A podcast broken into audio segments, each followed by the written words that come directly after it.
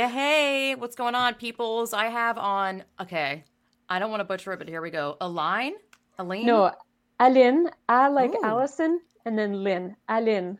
Oh, that's beautiful. Very old French name, Oh, very it's difficult lovely. for Anglophones. Oh, it's lovely though. And Cormier, I discovered you from I don't even know, just the internet of the internet, and I discovered that you have done over 750 feature film analyzations of movies from a feminist perspective. And I'm so intrigued by that. I've loved movies since forever. Um, and I read some of your blog stuff um, last night, just kind of dissecting some of the movies that one, you know, just a couple of them. Um, and it was fascinating. It was so. I came into my feminism um, pretty recently, and I, I it certainly has changed my perspective on movies and the world around me. Um, so when I watch a movie now, things that you mentioned in your blog um, really do stick out to me. So I, I love your work, and it's very profound. And I don't even know where to Thank you. start, honestly. How did you get into doing that, or what? Ins- I don't know. What inspired you to do that? Um, well, it started around 2015. So I am. Thanks very much for having me on on, by the way. No problem. No problem. Um, in 2015, I began writing a book about the sexualization of women in media and violence against women. Mhm. And that book covered five media so pornography, film, television, magazines, and music videos. But my film chapter was getting too unwieldy. I mean, it was over 100 pages of, you know, eight and a half by 11 pages. So I decided that I would take that chapter out, or sorry, sorry, that comes later.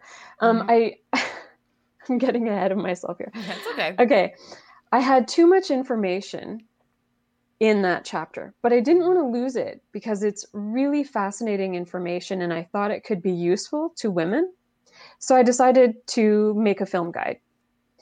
And that way I could keep that information and and I wouldn't feel that I had to have it in my first book. So that's how the film guide began.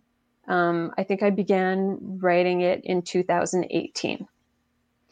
And I had analyzed over 700 movies. Now I'm up to over 750 movies Mhm. analyzed for the for the first book. And I turned 500 of those into film reviews. Amazing. That's Is that the stuff on your blog, or what do you mean by film review? Or is that Um, book? so the so the film guide has film reviews that are very very detailed film reviews. And on my website in my book blog that's just typically i just take one aspect of the movie to discuss. So either the sexualization or the violence against women and girls or the silencing of the female characters. I don't discuss it all like i would in a film review Gotcha. So, what was the first book you were writing? What was that focused on? Um, so the sexualization of women and girls in media and violence against women and girls all over the world. So very, very broad. Yeah. Um, so the film guide hasn't been published yet. I'm still looking for a publisher. Mm. Especially now. Have you had difficulties with that? Well, have you been actively seeking publishers, or have you not gotten there yet? No, I'm I'm actively seeking a publisher. I had a reputable Canadian publisher who contacted me in March and said, "Looks good. We're interested, or I'm interested." This was the editor in chief of the of the publishing company, and um, and we started talking about it. We exchanged, a you know, a dozen emails, and then he Hmm. said, "But I'm only one of three people on the the editorial team." And our process of deciding whether or not to publish a book takes six to eight months. So, Jeez. may you know, it's a very long process. Uh huh. So I'm waiting, basically. Is is that is he serious? Is that usual? Yeah, I'm just yeah, curious that- if that's one of those like BS things. Like, oh, you know what I'm saying? Like, it's a book about women issues, and we all know nowadays uh, writing a book about especially the transgender stuff, publishers would drop you at the as soon as they figure out what your book is about. I've heard that. I think with a, I don't know if that happened to Linda. I can't remember now. It feels like every woman I know who has written a book has had their publisher drop them. So I was curious if that's what you ran into. I didn't know if that was like a runaround thing, like, or I guess maybe he was. I don't know. Maybe he. I don't think it's something. a runaround. Okay, I, I do believe that it's really um, that is the process because okay. when when you send proposals mm-hmm. to to publishers, you know, on their websites, it it says very matter of factly okay. this process you know even reading your manuscript and getting back to you can take 6 to 8 months or longer or whatever. I mean it's just very slow. Yeah. So which is difficult when yeah. you're an impatient person and you can't wait to share this information. Yeah. Hence the book blog hence you know the yep. the japanese sock videos. So it's a way Can you of explain that? I, I have an idea of why that was, but if you would like to explain that. Okay, so I have a YouTube channel that I started that I I just began posting clips from movies, just mm-hmm. scenes that I found uplifting. And then then I decided I would I, I wanted to share information about movies. So I started my Japanese sock videos, which are so instead of seeing me speaking, because I hate being in the limelight, uh, I just film my feet wearing a pair of socks that I got for Christmas, and they're they're Japanese socks. Like they have artwork on them from, um, I can't remember his name right now. Painting like the, yes. I also thought it was quite hilarious and maybe unintentional or intentional to bring in the feet fetish people, like unintentionally. You, have you ever thought of that? I hope I don't have any of those. Oh, if I guarantee I do, it. I'm those people a... definitely exist. Uh, this is a random side note, but I did a photo shoot just having fun with my husband, like when we first met, and um, I was wearing like fun socks, and it was like me in a bathtub, just being girly. I have no idea. Um, and I uploaded that to DeviantArt, and I got so many comments like "nice socks," and then I was like, "Oh, this is like fetishy content," and I didn't, I wasn't doing that for fetish feet sock stuff, but wow, is that a I mean, is that shocking? No, of course it's not. But I was like, ew. So I pretty sure quickly took that shit down. No, um, I realized that some men have feet fetishes, but I just didn't imagine that these videos could actually attract them. Hey because... man, if it if it brings them in to listen to what you're saying, I was like, that's brilliant marketing, dude. well, if they do listen, they will likely learn something. That's yeah, that's great. Go figure. Wow, isn't that how isn't that how interesting it is uh, of listening to people? Wow, and having a conversation and not shutting it down. Sorry, I don't know if I cut you off and you explained I, that. I don't think they would stay long though, honestly, because it's really feminist commentary. Know, right? My feminist views very much inform mm-hmm. my film commentary and my film reviews. So I can't see a foot fetishist for staying for very long. True. Um, yep. So we explained that one. That was just me curious um, on what that was. But hey, ma'am, did, did you even fully explain it before I cut off and went on my tangent thing? Um, about the film guide or about the Japanese sock videos? It started with the Japanese sock thing, and then uh, is I guess is that the verbal uh, version of the what the blog stuff you do? Is that kind of the same? Yes, that's okay. exactly it. Is I take the uh, book blog post and I mm. basically just read it. Wow, how many blog posts do you have? I didn't get through enough last night. I, I have done dozens and I've I haven't made all that many Japanese sock videos. Gotcha. Yeah. But I mean, really, what I need to get out is the film guide because mm-hmm. that has because each review provides information on lots of different aspects, right? Violent the the violence perpetrated against the female characters, how they are sexualized, how they're silenced, if they're silenced, all kinds of things, language used. Yeah, let's get into an example because I know. Sure. I'm sure you'd love to because what you what you do. I don't know if you wanted to pick a movie or whatnot. Um, well, I hear you. you are a big fan of American Beauty.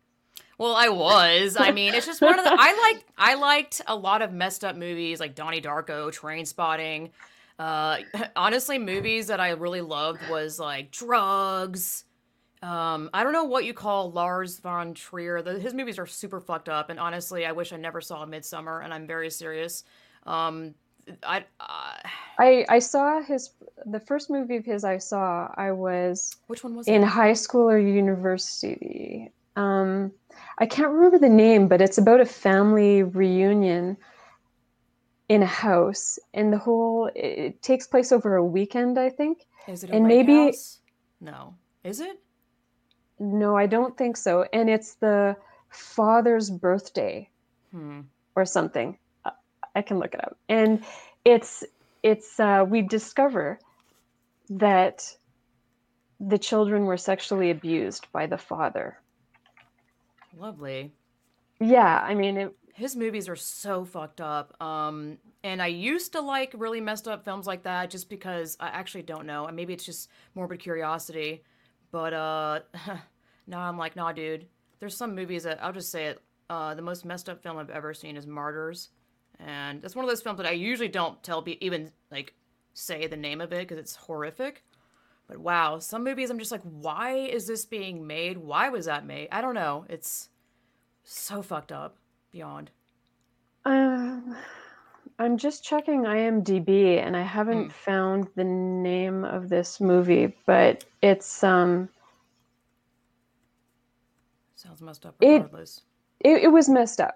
And life is short, you know? And there's no need for us to watch every single movie that was ever made. yeah. and women especially i mean we we have very busy schedules we don't have a lot of time we don't have to watch everything Yeah. so there's some movies you can just take a pass on Yeah, 100%. Plus, everything you see and hear goes into your brain. You can't exactly do the Dumbledore taking the memory thing out or whatever. You can't remove imagery and really mm, psychological, just really dark imagery, and to me, demonic and just awful. I mean, that stuff's going to be in your head forever. So, do you really want to spend time watching stuff that is really going to shift your perspective and not a great way, you know? Um, I just, I don't, I think that movies have a really profound effect on humans um, beyond. A lot of people mimic movies, I think, on a subconscious or a deliberate level. I've seen uh, the I Yeah. Love You Now Die documentary about that girl that convinced her boyfriend to kill himself. She was obsessed with the show Glee.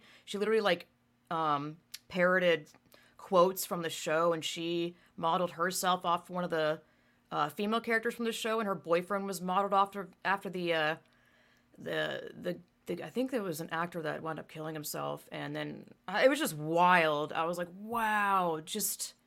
I well mean, people right parrot there. movies all the time think Yeah. about just the top guns um i feel the need the need for speed Mm, I haven't seen right? that one. Go on. you haven't seen top on. gun Uh, uh, uh, I don't think So I've it- seen the whole thing. I thought you were saying I feel the need for speed is uh, oh a no movie. like sorry so in Is that what they top gun Mm. uh, one of the guys, I'm, I can't remember if it's Tom Cruise or somebody else, and maybe Mhm. they say it more than once. They say, I feel the need, the need Right. for speed. Yeah. And guys and boys say that. They quote that in real life. They've Mhm. quoted it in other movies. If you've seen, for example, um, The Best Exotic Marigold Hotel, No. a little boy says that. Hmm. Yep. And he's so he's parroting Yeah. he's quoting that movie. And we're talking about a movie that came out in the 1980s, hmm and The Best Exotic Marigold Hotel came out recently, was Yeah. released recently, Yep. right? So, That sounds like a more innocent way of mimicking a movie, but I think we can all imagine, like, you know, the example I gave of how mhm. bad, you know, seeing Oh, definitely. really messed up. Yeah. Can you provide yeah, I, I was examples? or- providing a benign example. Yeah. But yeah. there are definitely more messed up examples. And I was giving you a hard time about American Beauty. Oh, no, I know. It's About fine. liking no, American you're Beauty. I- hey. I think I think you don't actually enjoy that movie anymore. Oh well, yeah. If I were watching it now, I don't think I would even want to watch it now. I think it's I, this is what I say about actors like Kevin Spacey.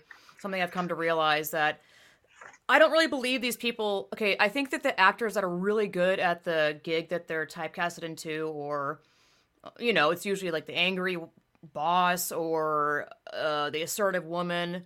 I feel like these people are genuinely that in real life. So if you're a repeated creep in movies, because I watched um, Kevin Spacey, the uh, He's very good guy- at anger, at Kevin Spacey is really good at just being and creepy. freaking and Just freaking out, like having a Mm, mhm. losing his mind. He's Mhm. very he's done it in so many movies, right? Yeah, I'm like, why are you so good at that? I think that you're just that's your natural behavior in real life. You know, you don't have to try really to uh, achieve these personas because it really lives in, in you. So, uh, is it really acting that much, especially when they're great actors? I don't think, for me personally, I don't think so.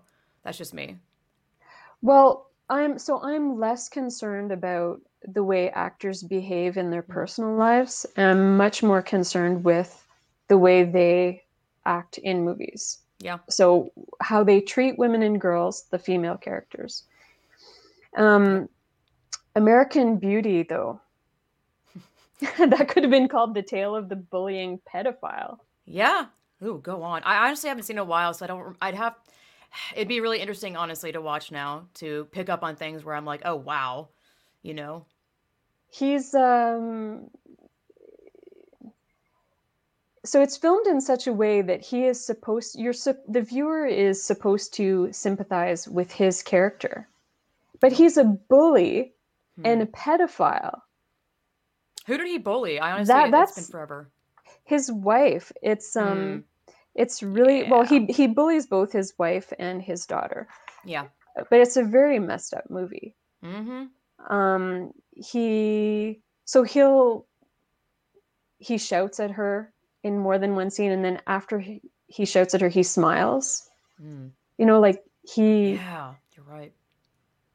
he Creepy. enjoys Mhm. um Yeah. no that that movie has i'm just Are you trying looking to at my dissect your review long of it write up? Yeah. I mean, if you can um, literally read sections of it or the whole thing, doesn't matter. well i can't do that but it has very little to offer female viewers yeah. um the do. Well, and that's the thing, right? When you get a movie that does have a lot to offer female viewers, it it becomes a favorite, Mm-hmm. right? Like Little Women has been remade I don't know how many times, 5 times or Oh something. wow, I didn't know that. Hmm. The latest being the 2019 I watched it recently on the plane. adaptation, I think. I Mhm. mean, that movie has more to offer female viewers than I think any other movie ever made. Wow. What about uh, Sisterhood of the Traveling Pants? I'm trying to think of like overtly girly movies. I don't know. I- I have no idea if that's a movie that's like yay positive messages for women, or is it like I don't even know how to um, frame that. Like mm, Off the top of my head, I, I don't remember. I think it has, I think it did have a lot to offer female viewers. Mhm. Here's the thing is when you've written and when you have taken notes, detailed notes on over 750 movies, Yeah. you tend to forget a lot.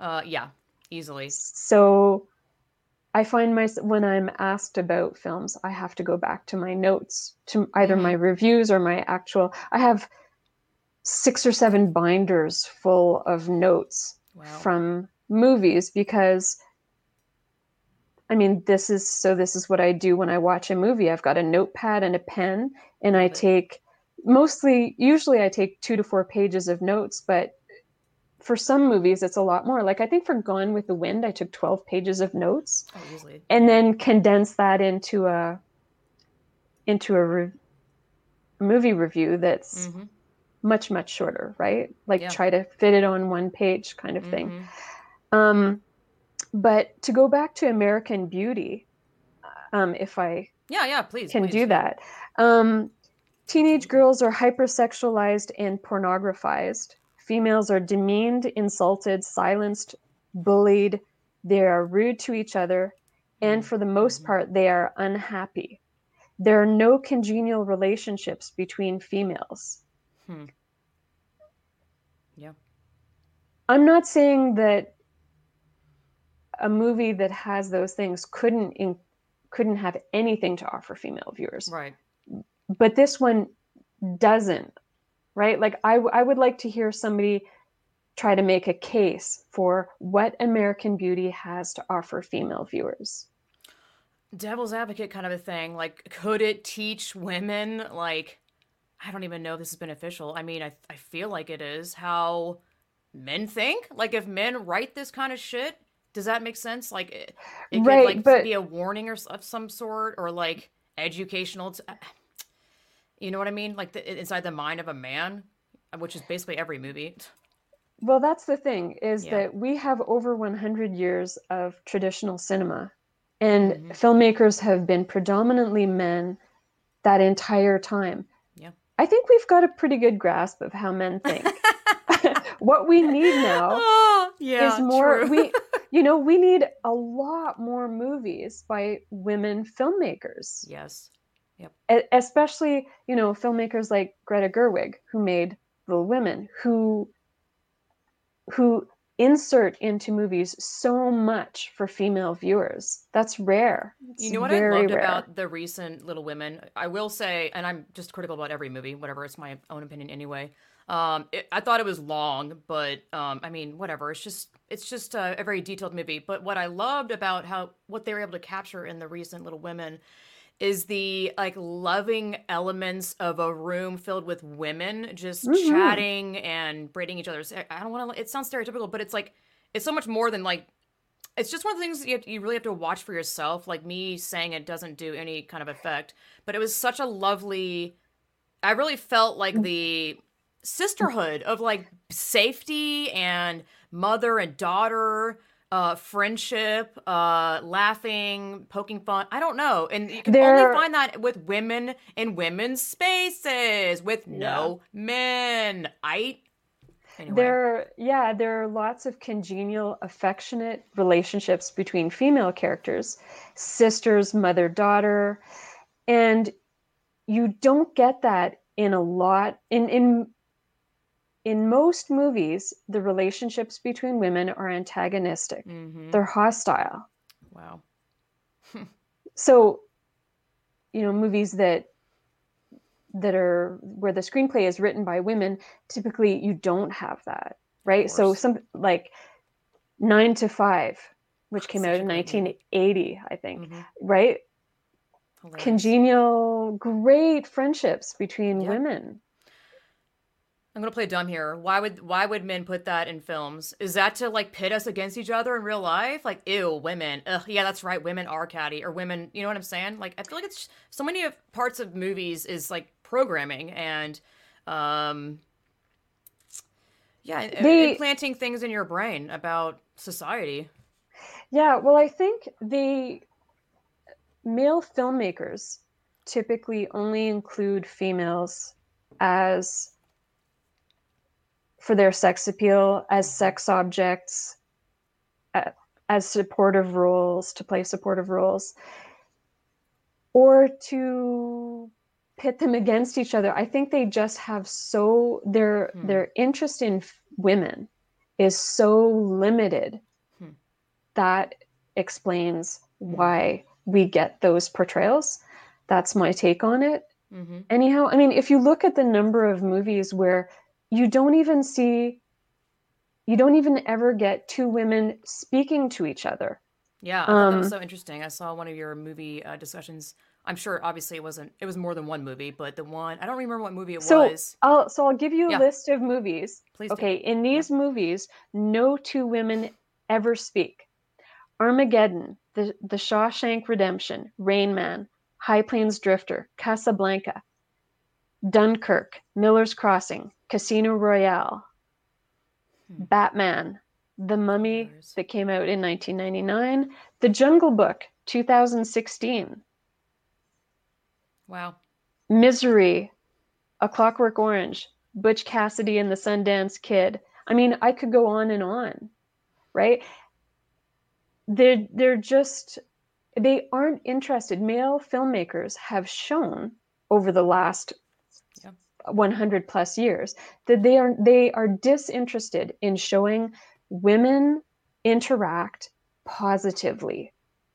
They don't mind showing women interacting negatively, Hmm. right? Hostilely.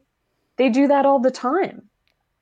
But it, it seems like it's only female filmmakers who are interested in showing us having That's congenial, affectionate relationships. That says a whole hell of a lot about eh, men just even listening to women or being, you know, having that even remotely be on their radar of as simple as having a, tiny one-off dialogue with, with two women. Like that's I was wondering like in those movies I'm going to assume that there's more than one woman cast in it. The, the ones you just listed off. Because obviously, otherwise there Um, could be a chance where they could talk to another woman. It says a lot. no, not, not not necessarily. So for Hmm. some of those movies, maybe there wasn't more than one named woman, but Hmm. having w- women speak generally does not seem to interest male filmmakers. Like, okay, in, i- if you Oh. if you look at this, the original Star Wars trilogy, have you Hmm. seen the original Star Wars trilogy? Uh, my friend, it's so funny. If you haven't, um, you're like one of the only people on the planet. the original completely. Um, I don't know. It's God. There's so much of like movies and TV like that. okay, so Yeah. S- Go ahead. Star Wars, which is we now call it A New Hope, The Return of the Jedi, and the and The Empire Strikes Back. Have you Uh-huh. seen those three? I think so. Like, I honestly can't remember. I'd have to like. Yes, I'm gonna say yes. I'm not like what Okay. is Star Wars. I mean, I know that Leia is like a freaking slave, and little girls look up to that. Like ridiculous. Well, I so I I really like Princess Leia. She's I find her assertive. Yes. But if you look at how much speaking time female characters get in the the original Star Wars trilogy, okay, if you took out Princess Leia from those three movies, um, the total speaking time for female characters is 63 seconds. Like she is the yeah. only significant female character in that trilogy. So I I didn't do this the timing because timing um, speaking time for female characters isn't something that really interests me. So I rarely do it. But Julia Baird wrote in the New York Times in 2016 if you took Princess Leia out of Star Wars, the total speaking time for female characters is 63 seconds out of the original trilogy's 386 minutes. Wow. I'm gonna play the male here and be like, well, w- why would you put in women speaking? Because there's only one female main character. Why? Why would you force? I don't know. It's just like Why wouldn't you have more female characters? You know, when I named all of those movies where you don't ever get two women speaking to each other, how Mhm. many movies can you name in which there are no two men who speak to each other? I love that question. So interesting. I can't I can name two and one is a remake of the first one. So I'm gonna guess was it a woman director or a filmmaker? That seems too obvious. Um, I'll check. So the women came out in 1939, and in that movie, we don't ever see a man. It's Oh. only female characters. It was directed by George Cukor, Hmm. I believe is the pronunciation of It's his called name. The Women. The women. Hmm. Okay, there we never see a man. Hmm. It's just women. So yes, no two men ever speak. There was a remake. Someone made a remake in 2008. Same thing. No two men ever speak because there are no men in that movie. hmm And that one was directed by Diane English. Hmm. Someone sent me the title of another movie in which no two men ever speak, but I can't remember what it is. But basically, I have heard of three movies in which Yep. no two men ever speak. And I can name Countless. Like- them, like dozens of movies in which movie like in my first book i have a list actually Mhm. and there are many many movies right in which no two women ever speak Yep. so this is one indication that men just male filmmakers do not have an interest in seeing that i mean there are a lot of things that don't interest male filmmakers Mhm. that really interest female filmmakers Yeah, but when men are interested in having women in their films, like you're um, right up about, I'm, I've seen the poster, but 42 meters down. I mean, incredibly disturbing. 47. And For, yeah, excuse me. I don't know why read two. I mean, incredibly disturbing, yet zero shocking. Obviously, can you describe that? Um, I'm sure this is. I think that exists in so many horror movies. Honestly, uh, of what goes on with women in that movie. You know, 47 meters down has nothing, practically nothing to offer female viewers. Um, so there are a lot of interactions with between females because it's mostly female characters, but they are they are being terrified for most of the movie and they're being sexualized. And Mhm. oh, okay. So are we talking about 47 meters down or the, Oh, the- sequel, 47 meters down uncaged? I guess it's the sequel. Yeah. Okay. Just ugh. So the so 47 meters down uncaged um which was released in 2019 um has i think four significant female characters teenage girls that are still in high school. And we see them whimpering shrieking screaming crying. They're chased repeatedly. The camera focuses again again again and again on their bare legs their close-ups of their screaming faces and slow motion shots of their agonies. And you you have to wonder who finds this enjoyable. exactly. If you Yep. compare that 47 meters down uncaged to Jaws, Mm. there's a huge difference between those two. In Jaws, we, there's only one significant female character.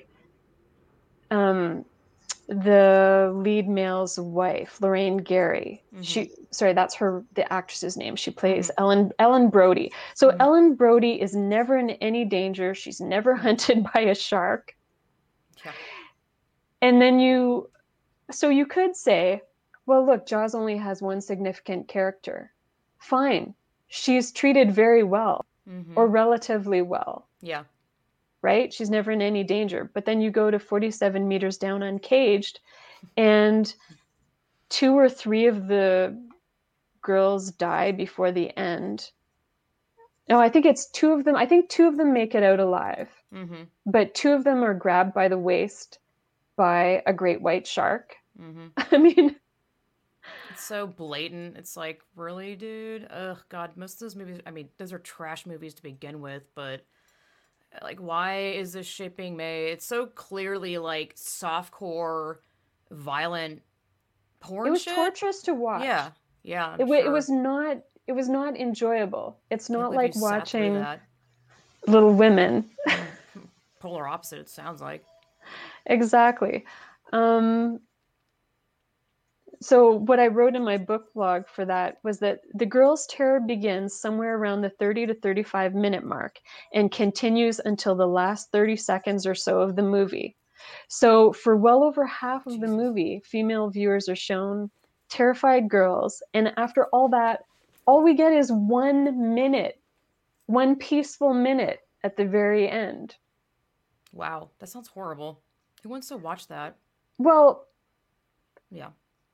I can see Yeah. misogynists wanting to watch this. Of course, absolutely. You know, if you don't, 100%. if you hate women and girls, Oh, yeah. why wouldn't you want to watch a movie where they're being, ter- where they look terrified throughout, where their lives are in danger, where they're getting ripped apart by sharks? Right? It's like Yeah. a misogynist dream. Exactly.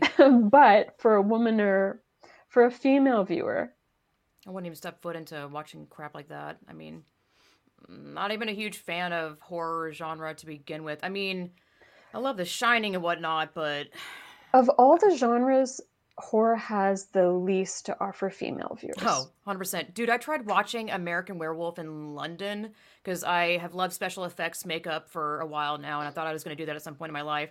And I follow Rick Baker or some of these special effects artists, and I'm like, oh, you, you know, they keep seeing that on my Instagram, uh, nostalgia photos from that set. So I tried watching it. Unbearable. Like the the main first of all, the opening scene is like two men shooting the shit in some foreign country, talking about like I don't know, forcing them their bodies or whatever on women, just total misogynist, gross male talk, whatever. I'm like, oh, this is gonna be terrible. but then the male character like meets up with the, there's multiple things it's a total shit show i'm like why was this movie ever praised. How is it still praised? It's so blatantly rapey and like just it's like a male fantasy. Um there's a scene where he's in the hospital and the nurse like sexily comes on to him and they kiss and she's all like like bimbo-y look it's just the whole thing is like what is this? I mean that right there is already setting males up to be like, oh, this, I mean. Well, that's the thing is that um, the most so mov- mo- most movies cater to male desires and fantasies, men's desires and fantasies. Yeah. It was so blatant though. I was like, what the so, fuck is this? I can't believe this was ever. I mean, I know films back then were like so overtly, or not even just films and life, so beyond sexist and just disgusting and that shit was so normalized. Um, yeah, there's another part where he was like taking this girl back or woman back to his apartment, and just like the the, the look on his face, like I don't even think it was necessarily acting. Like it's acting, but I'm like, dude, it's so rapey, and the girl is like giggly and like like loves it or like but is also like no but yes. I'm like oh like this is horrible. So i mean that was made in what the 70s or 60 no not 60s well it could 80s? very well have been. The the 80s and horrible. 90s were kind of the golden age um, of film for women. The the portrayals and treatment of women and girls in the 80s and 90s were better on average than they are now. Mm there's been an hmm. escalation actually in the amount of violence and the sexualization. Now it's hmm. hypersexualization that is the norm. Right.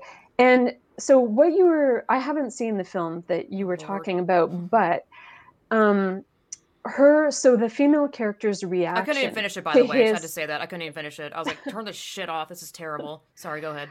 Right. Well, so this is this is really important the way female characters react to unwanted touching and inappropriate behavior and that's something that i discuss in my film guide because if it's one thing that filmmakers can do is normalize this behavior by making it appear acceptable so if yep. the female characters are going along with it you know and they're not there's no reproof then that's what female viewers are learning. That's what male viewers are learning. So if um oh, what's that oh, it's movie? just movies. It's not real life. I'm like, nah, dude. Like this has a lot of programming and yeah, like I said, you know, mimic mimicry, even on a level that is, I believe, very subconscious. Like, yeah, you see that, and women well, so so males male viewers internalize the message that it's all right, it's acceptable to behave like that. And they like it. You know, to grab women and kiss them and mm-hmm. touch their bottom without being invited to do so. Yep. And female viewers get the message that this is not only is it normal for males to behave this way, but when they do behave this way, they don't need to say anything about it right not to it discourages having boundaries it mm-hmm. discourages mm-hmm. women and girls from saying um, don't touch me yep. get off me that's totally unacceptable yep. etc right because they keep seeing female characters in movies just going along with it just giggling or not saying anything yep. or worse yet um, falling in love with the male character, right? So he's acting inappropriately, and her response is to fall in love instead of saying, you're a creep or you're unprofessional, right? Yeah. If this is happening in the workplace, and it oh, often yeah. does. Uh-huh. Oh, yeah. And instead of saying, right, that's totally unacceptable, going along with it, well, that's just, it just contributes to the problem. Of course it does. Yeah right it's, it's like role models you know um just is that gonna what is that modeling for humans males and females yeah well if i could um if i could read to you a short quote sure. yeah about about um about the media and mm-hmm. the media's influence on how, how the media shapes our perceptions Okay, so Gloria Steinem said in a public lecture she gave in 2014 entitled Media More Real Than Reality, Mm. begin quote, yet because we are communal creatures, the media campfire is still where we learn what is normal, what is possible, what is desirable. Even if we're informed enough to know that the media are not reality, reality is reality, they still are the biggest force shaping what reality will become. End quote. Brilliant. Yeah.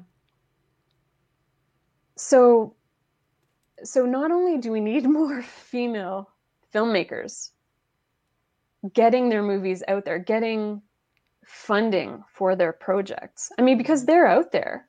Mm-hmm. There there are lots and lots of female filmmakers. They're just not getting the money that male filmmakers are getting. Yeah. And and to make what a lot of male filmmakers are making garbage.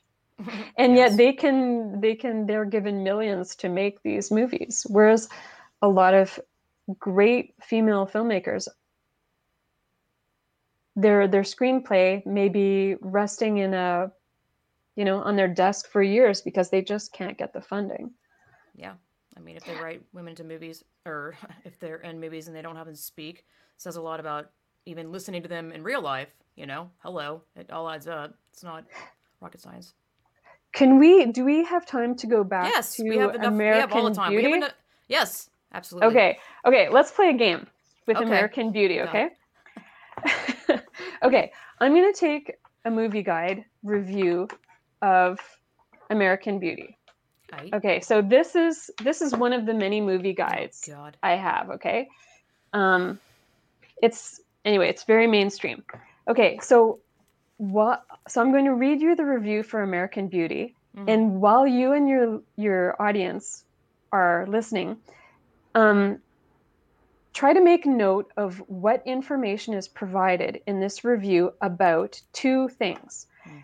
the way the female characters are treated, and secondly, the way they're portrayed. Mm-hmm. Just those two things, okay? So it says, So, hey, commercial break. You can support my work by joining the Rational Revolution on my Subscribestar, which is subscribestar.com forward slash distorted lens. Or you can donate directly through my PayPal, which should be some link somewhere around here. I'll put it up. Just wanted to have a commercial break and make sure that you uh, support my work.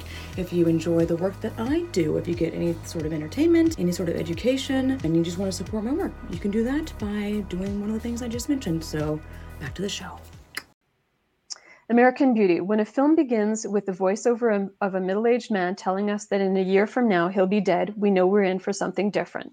Lester Burnham, that's um, in parentheses Spacey, so that's Kevin Spacey, is the quintessential middle class white American trapped in a life that has leached him of all passion and zeal.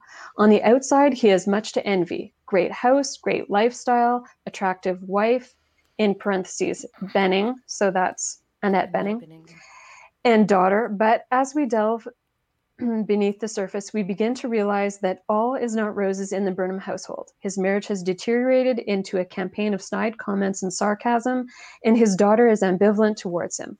An insult far greater than hate or rebellion. So when he catches the eye of her beautiful friend Angela, um, that's Mena Suvari, it's enough to give his sad existence a new lease of excitement and purpose. Mendes, so that's Sam Mendes, direct, directorial debut was the archetypal 90s film that expressed the repressions of American suburbia, peering through the curtains like a raincoat wearing voyeur and delving into the characters' lives in an intrusive manner. Lester's middle life sexual obsession is more wake up call than realistic chase, giving him a whiff of the excitement he once experienced when life was more meaningful. Meanwhile, oh, his, his God.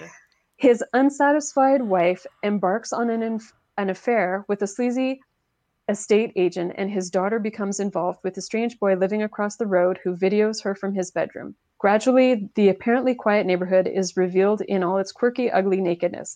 Although the premise of the film is to find out who murdered Lester, it's not really that important. The reason for his death and the road that takes each character towards a motive are the issues dealt with here. Okay, what did we learn about the portrayals of the female characters? How are they described? Uh, well, the woman cheated on the husband. The daughter, I don't even know if they said anything about the daughter specifically. There's nothing Except the daughter had a beautiful, I don't even know if they used the word beautiful, but a friend. Did they did they say it like that? yeah. Okay, so Ew, the, it was so, gross. the- that they, it was just like ridiculous. Like just So- leave out the. Okay, sorry. yeah, Annette Bening is described as attractive, attractive wife, Huh. and Mena Suvari Ew. is described as the, her as beautiful. I love how they don't the- say the age. I don't know how old was she supposed to be in the movie. Does it really matter? She was in freaking high school, like a cheerleader. Um, It doesn't really matter. I'm just. I mean, it's the oldest she could possibly be is 18, which is still disgusting to me. Obviously, They're they're both in high school. I love how they the writer, the reviewer wrote uh that his life is like you know a life to be envious of, and also the fact that when he looked in on that uh you know his daughter's girlfriend, that that somehow was a vision of like a his better days. I don't know. I'm just like, really, dude. I'm trying to look for something in my review about the ages, but like in any, in any case, it's it's it's pedophilia, and never once in the movie is the word pedophilia Oh, of course not. ever mentioned. Okay, so we basically the only thing we learn about their portrayals is about their looks. One's attractive, the other one's beautiful.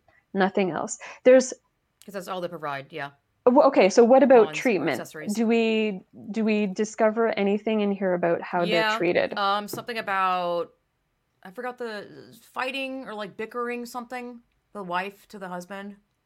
right so word they used. the the hus- so it's a bad basically. marriage they their marriage has deteriorated into a campaign of snide, snide comments and sarcasm but we what we don't learn is that the teenage girl is stalked by her neighbor who films her through her bedroom window Yeah. Fucking did we creepy. did we find that did it say that They did say that, but it was kind of just brushed over. Like it uh, says the, the so the yeah. word stalking isn't used for sure it's no, um just filmed through the window. Peeping tom much? Like hello, it's literally what that shit is.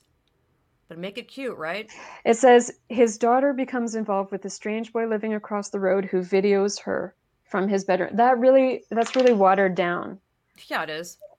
That guy, Um, was, it it doesn't say that he bullies his daughter that kevin Also- spacey bullies annette bening and thora birch's daughter. You know what's so interesting about the daughter is that he she didn't she become friends with that creepy boy neighbor?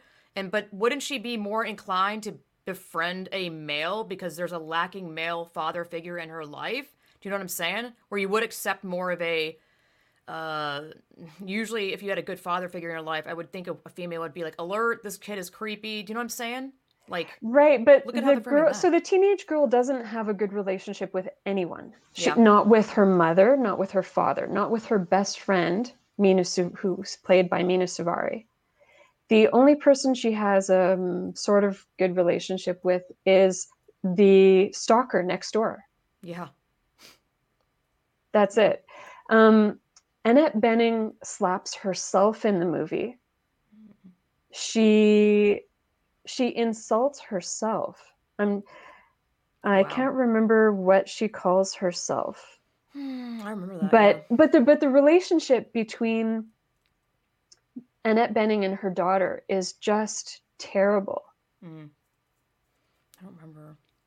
I believe. Well, okay, so the thing is that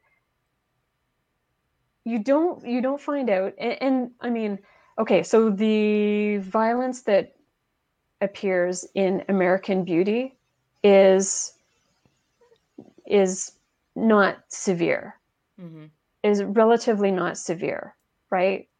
Um the slapping, the bullying, the stalking, right? It could be murder, it could be rape, but it isn't, right? So, but for a lot of movies, women are murdered Mhm. and and there are rapes, right? And you just in most film reviews, you don't find that out. Mm. And Hmm. some some women would rather not watch movies in which women or girls are raped. Yeah. That's on their list of that's a like a deal breaker. Like Mhm. I don't I don't want to I want to steer clear of these movies, Yeah. Which is part of the reason why I focus on the treatment and portrayals of women and girls Yep. I mean, in my film guide. Yeah, that obviously has a huge effect on people seeing that. Like unbelievably. Yeah, you talked about the age gap between a man and a woman in movies. Can you discuss more about that? The um, the age gap between men and so that's just generalized. So it's very very rare to see the lead female and the lead male be the same age, right? Typically, about this is real life, and obviously not the portrayal how their ages are in, in the movie, but in real life, their ages. in real life, Yeah. typically, and yeah, typically, I'm just trying to find examples of that. It's okay. I think Um, it's women, you know, once you're past the age of, you can keep looking while I chat, but once women get past the age of like 35 in Hollywood, like you be, you start playing a grandmother when you're like 34. I don't know. like I think it just reinforces the idea that women are supposed to be perfect and kept forever young and men are, you know, they age and they get sexier and they're more rugged and th- there's no pressure on them uh, at least not as much as with women to be all nipped and tucked and just kept that forever young facade or just image. And plus, it's just women being used as that accessory and um, arm candy and trophy thing that they're just there to look good. Exactly. So I'll give you just so for just one example in Avengers Avengers Infinity War, which came Mhm. out in 2018, really big movie. Okay, Robert Downey Jr. is paired with Gwyneth Paltrow, who is 13 years his junior. Paul Bettany is paired with Elizabeth Olsen, who is 18 years his junior. Mark Ruffalo is paired with Scarlett Johansson, who is 17 years his junior. Yeah. Like why why were none of the men paired with women their age? That puts so much serious pressure on. Yeah, I think Well, that has or a lot or maybe maybe some were. Maybe I didn't Yeah. um right? But why were three of the men paired with women who are so much younger? I think that has a really psychological effect on women on how they're supposed to look and present. I don't know. I think that's so Definitely. much more damaging than than uh, meets the eye. Like all this stuff is so subtle. That's what I mean by programming Well- and all that. It's just Well, mm-mm. and it so if it were just one movie, right? Mhm. So Oh, yeah. if you just um so Love in the Afternoon, which came out in 1957, Gary Cooper is paired romantically with Audrey Hepburn, who's 28 years his junior. If you only had that movie, right, it would be okay, it's just a one off. But I have a very long list of movies for which the age gap is massive. Like it's just, it's routine. Mhm. Yeah, that's the norm in Hollywood. It's the Yep. norm. And so, what message does that send both males and females? Exactly. Right? It's so it sends the message to males. You it's Mhm. the norm for you to be with a much younger female, and it sends the message to females. Well, it's the norm for you to be with a much older male. This is so interesting because it also programs men to be like, oh, that's what I should be having at that age, but without knowing the age of the actor actresses in the movies, what you look for in real life is ridiculously younger. So it automatically they're looking for younger, um, younger looking women, like just by Mhm. the looks of it. That's like total program. I, I don't know. It's uh, Well, and I think it gives women the it send it conveys the message to women that after a certain age yeah. they're worthless. Mm-hmm. You know, especially beauty, after yeah. 40. After 40, I mean, why are you still around? yeah. I mean, my mom. You're not around in. Hollywood, that's for sure. Yeah, beauty, female beauty is everything. How old was that female actress in the original Lolita? Ugh. Dude, I used to Oh. love that movie. Fucked up. But I also have, guess what? Daddy issues. I used to like all those movies of like loving father figures, even if it was overly sexual. I can admit my own fucked up stuff. It's fine because I think to just admit stuff about yourself, it will help out other people. Like I have, you know, had a father that was completely non-existent. I mean, he provided money for our family, but there's no hugs or like, how are you? Sorry, dad, mom. No, I'm not. Whatever. It's the reality. And I literally, I, I mean, I loved movies where it was a fatherly figure that really doted on and loved on a, a younger female girl, even in a sexual way. Like that's how real this shit is.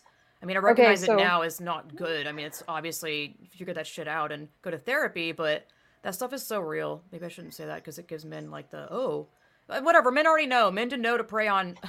This shit falls into their lap, honestly. Non non-existent fathers, and then women that are promiscuous, or they don't know what how to what male to date because they don't have any model of like a, a good man. Um, so of course they wind up dating all the wrong men. Blah blah blah blah blah. Whatever. So um, the original Lolita came out in 1962. It starred Sue Lyon. That's her name. hmm Um, and I'm just trying to find her age. I'm gonna guess. I'm gonna do a wild guess. Her age, I'm gonna guess, is like 25, and his age, I'm gonna guess, is like Oh no, she's a teenager. 42. Really, in real life? No, no, in the yeah. uh, No. I know, but what were In their the ages in real life? Oh, in real life. Yeah, actually, both. I'm curious on them both. Or I know it was pedophilia. Obviously, it was a really young girl. She was, yeah, like a teen, like 12 or 13 or some shit. I'm just curious the real ages. 46. So she was 10, 14. fif- So she was 16 in real life. What? She was 16 years old? Yep. Oh my god. What Because the she, fuck? she was born in 1946 and the movie was made in, well, it was released in 62. So we'll go on, you know, it being made in 62. But it maybe it was made in 61. I'm not sure. So James Mason 41? I'm just guessing. 42? Um, let's see. I said 1962. Uh, yeah, something about, yeah, it came out in 40. I don't know. Oh, sorry about that. Um, you said something about 1946. I'm curious what that was. sorry. Uh, she must have been Sue Lyon must have been born in 46. Oh, it came okay, out in 62. 19... That's like 20. He was 53. So he was Oh 53 my god. and she was Are you serious? 16. Uh, But I mean, the whole story is just so In real life? gross. In real life. Did they not kiss and get intimate in that fucking movie? Did they? Oh. Um, Oh my god, dude. I've got the to. fuck? That's insanity. So, like that's so so I've got to check my sexualization segment for Lolita. Um, so this is definitely a foot fetishist movie. like Tarantino shit. Uh, his sure movies have very little to offer female viewers. Tarantino. Yes. Guess what? Oh, I used to love his movies. You know why? Because I, at a younger age, I was more masculine than feminine because I realized that the society looked at women as inferior and weak, and I didn't want to be that. So I was more like tomboy. I think at that's least with my very, very common. Very common. Oh yeah, for sure. Especially now, you know, those girls are becoming non-binary and transing the female away to escape that shit. Like, I think it's a Um, normal thing for teenage girls to say, well, normal as in it's, a the norm. It, Yeah. The norm. A lot of teenage girls say, um, my friends are guys, Mhm. or I hate girl things. Yeah. Right? That's that's that's me. internalized misogyny. Like Yeah, we had we live in it, yeah. misogynist societies. That's what happens to us. Yeah. Right? If, if we didn't live in misogynist societies, we I think we would have teenage girls who say who would happily say, I've got lots of great girlfriends. Yeah, and I like pink because why not? Or- I used to just well- I hated well- it. I was like, ugh, girly, ew, pink. well, but they wouldn't be ugh." afraid of saying that. Like Yeah. that's a regressive stereotype that pink is for girls, blue is for boys, I right? know. But they wouldn't Yeah. they wouldn't say I am allergic to everything that we associate with girls. You know, or or kind of think that subconsciously. I mean, they wouldn't articulate it that way. Right. But that seems to be what's going on with Yeah. teenage girls. Yeah. I didn't Right, want to be and then called as- weak or looked at as if I if I were to wear the color pink, I would not want to be looked at as you know what I thought was girly, which is not as strong, just wuss and not taken seriously. So like I don't want to I don't want anything to do with that shit. I learned that at a very young age. Um, just being a being a woman, go figure. Yeah, I had you know stepping into radical feminism. I really had to unpack a lot of internalized misogyny, and it was it was shocking. You know, every every woman has to do that in Georgia. Yeah, yeah fried green tomatoes. Yeah, oh, with the wind. I love that movie, Fried Green Tomatoes. Shut up! Don't tell me. Oh, that um, has so much to offer female viewers. Fried so, green it's tomatoes. One of my favorites, man. I cry every time. Such a great movie. Oh. Affectionate, congenial relationships between so women. Loving. Yep. Um, beaches, beaches. Beaches too. Affectionate, congenial relationships between women. So touching. Yep. In in fried green tomatoes, solidarity. Okay, so we've got that Gone with the Wind. What else is Georgia? What other movies from Georgia? Oh, and so, like speaking of Georgia, in. Atlanta, are there Gone with the Wind? I'm just curious. Sorry, yeah, this has no, nothing no, to do. You're fine. Ask away. Uh, are there statues of in Marietta, Georgia? And Scarlett? I, I don't think there. I mean, I'm sure. That, I don't know. I just this is a lot of stuff that I'd be curious about now. But I know in Marietta, Georgia, there was this. I think it was like a vintage shop. I don't know if it was a clothing shop or something, but they had. I'm sure it was replicas, but of her, you know, green dress and the the window. Yeah. I mean, there definitely is a lot of you know the the founder of Girl Scouts, that woman, I believe that that house is still there. I, I hope so in Atlanta, that little like, oh, uh, historical landmark. I think it's Girl Scouts. It's something like that. I think it is. Um, I know there's some history in Savannah. Um, I'm sure, but there's that's a lot of stuff that is like when you're so when you're in Georgia, you're not really curious about that shit because it's just it's already like around everyone. It's just like it's like being in New York City. You never go to the uh, Statue of Liberty because it's like, uh, it's right there. You get so used to it, right. and when you leave, you're like, oh, I should have done that or whatever. Right. Um, I was I'm sure there I don't know about statues, but yeah, that movie is lovely. She's a fireball. um Scarlett Johansson or not Scarlett Scarlett O'Hara. Scarlett Johansson is a completely different matter. Um, yeah. Scarlett O'Hara, she is quite the character. Yes, I think she uh, was definitely an icon with females. I'm just gonna take a wild guess there.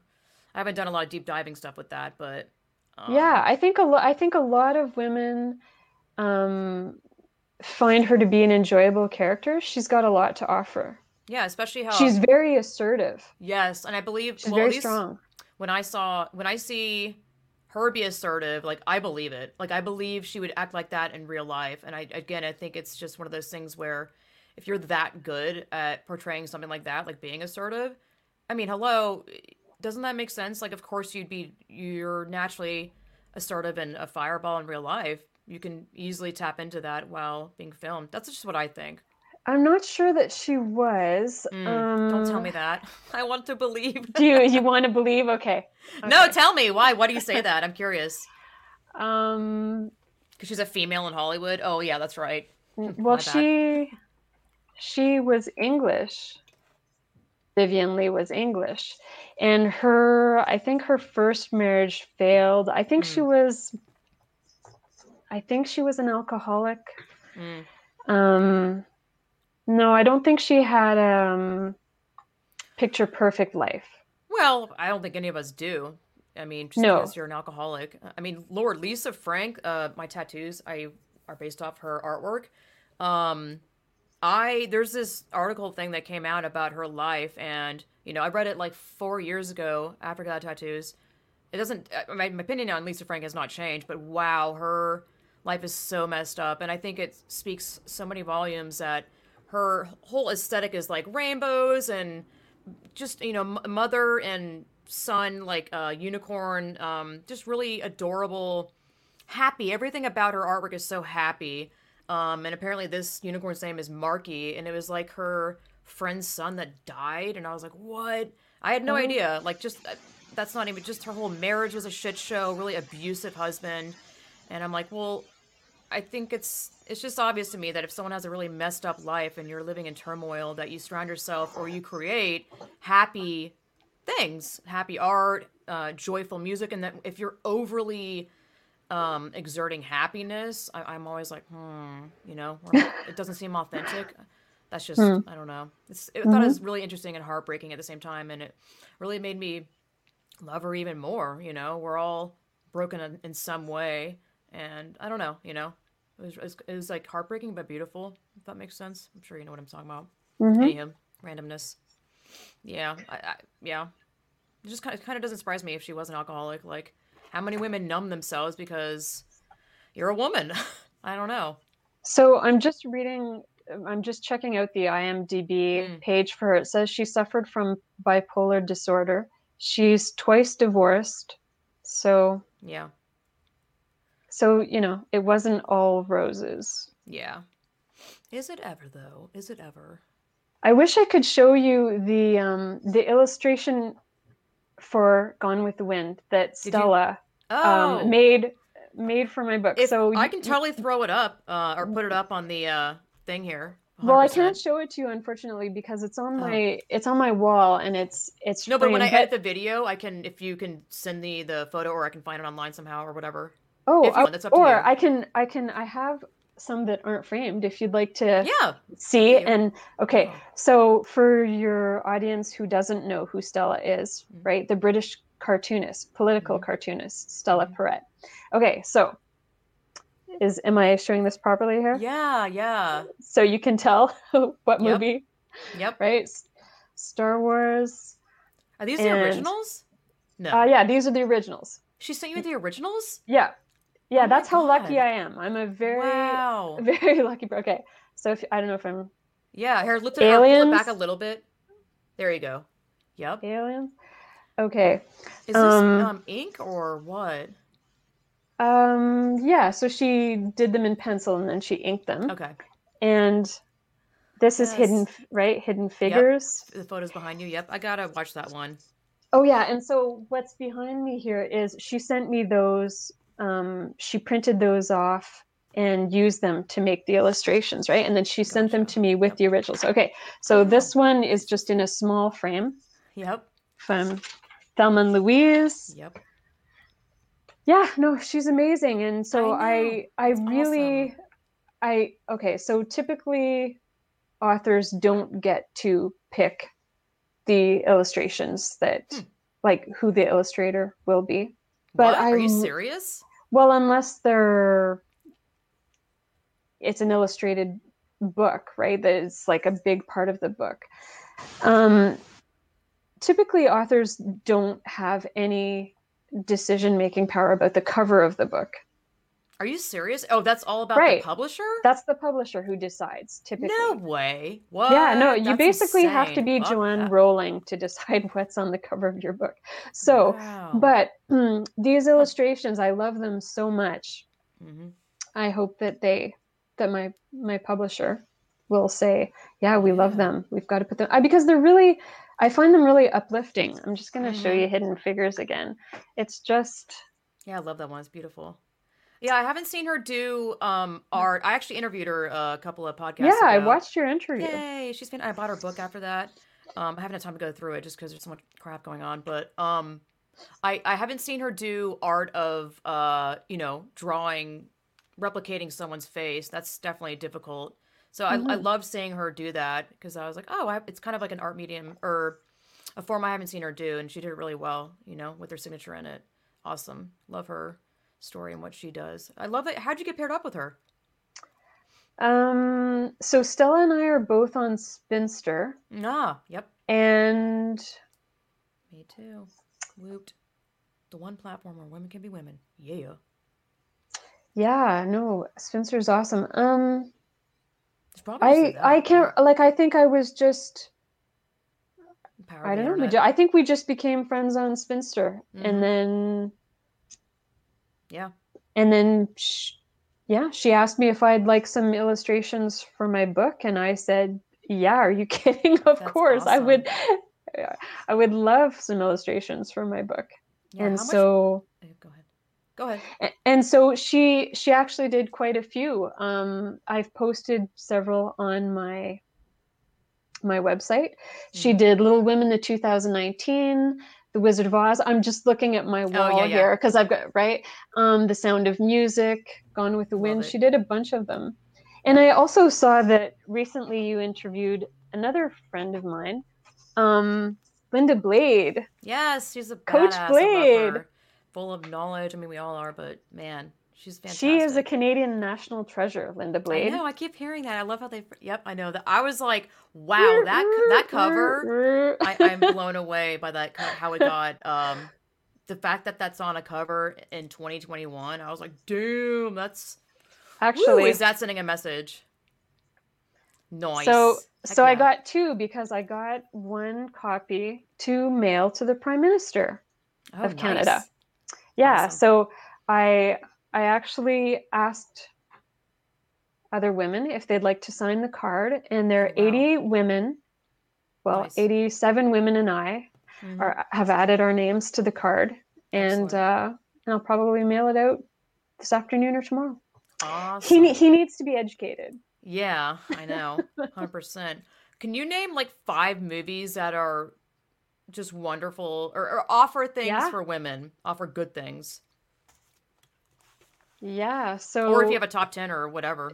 Well, okay, so movies that have a lot to offer female viewers. And I kind of think that women, like adult women, should have seen these movies. Nine to Five, So good. which came out in 1980. And that has oh, that movie has more to offer female viewers than a ton of movies coming out that just came out in 2020. So 40 years later. hmm Okay, Thelma and Louise. Hidden Figures, of course.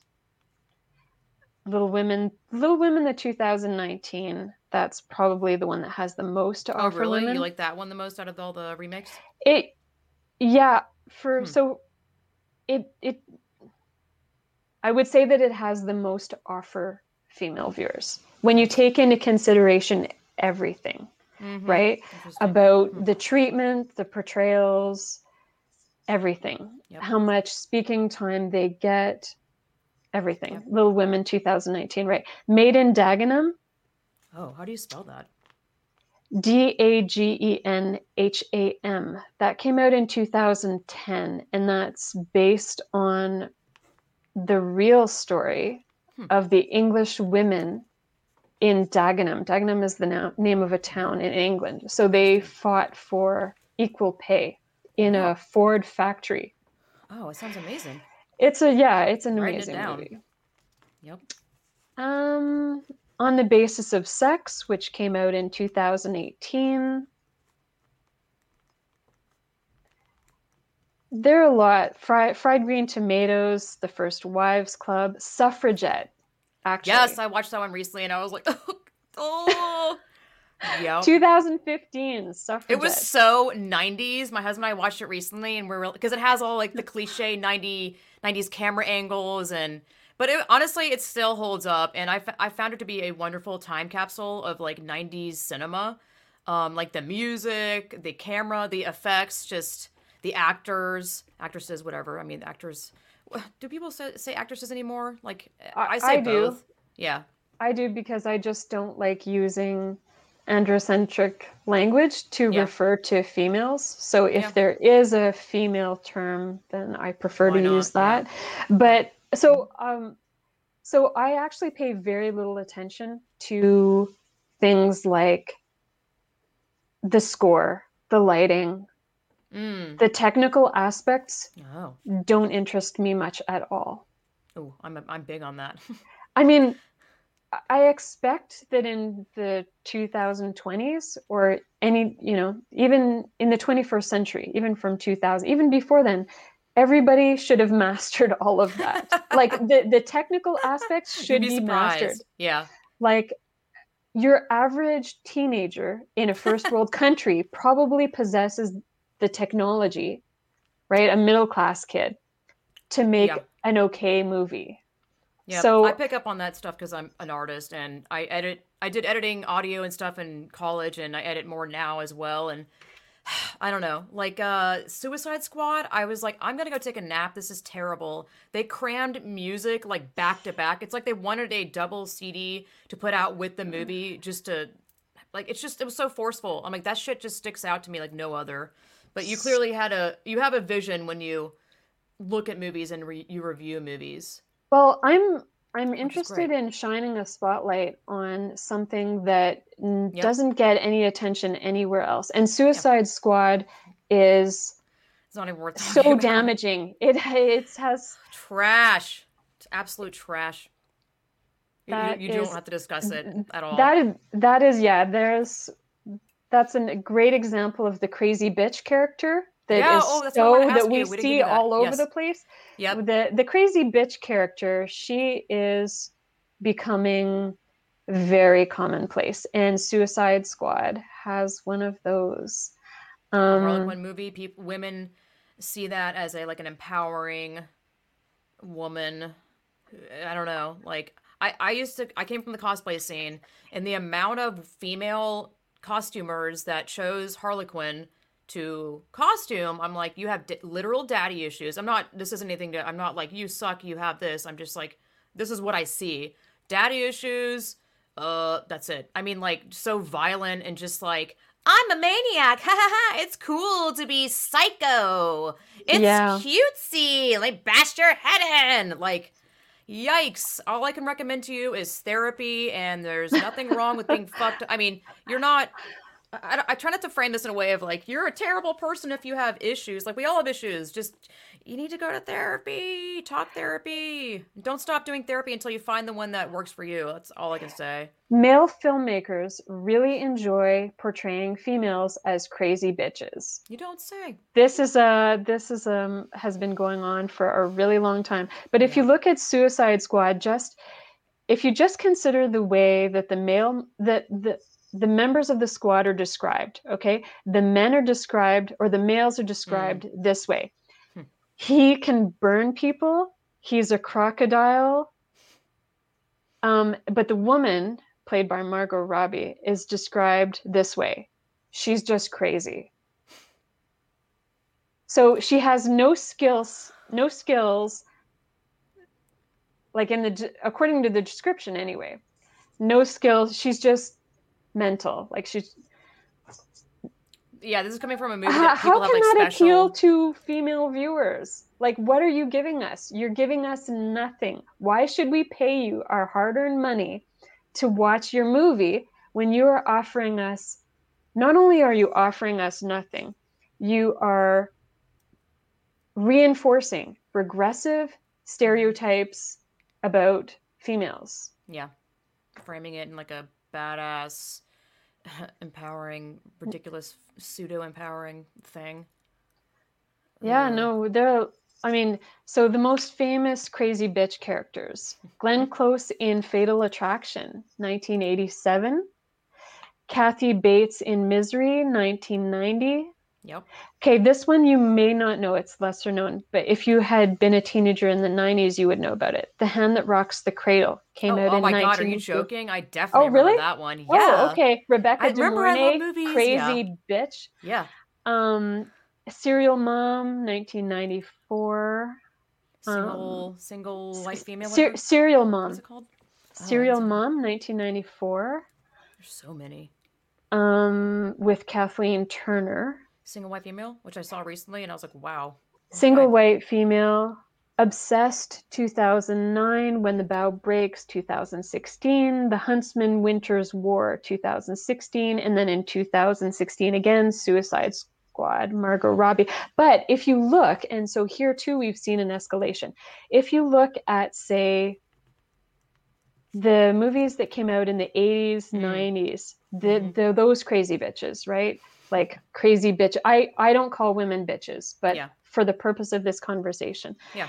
Um, if you look at Glenn Close in Fatal Attraction, hmm okay, she was fairly modestly dressed. If you Hmm. look at Kathy Bates in Misery, 1990, she was dressed like a librarian cat lady.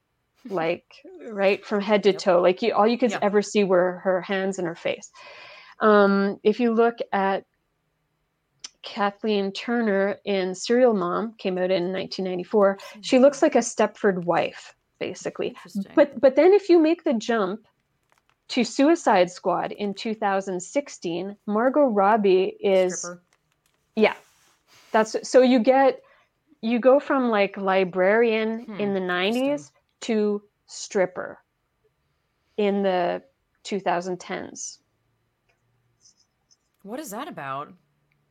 That is about the hypersexualization of the female characters in feature films.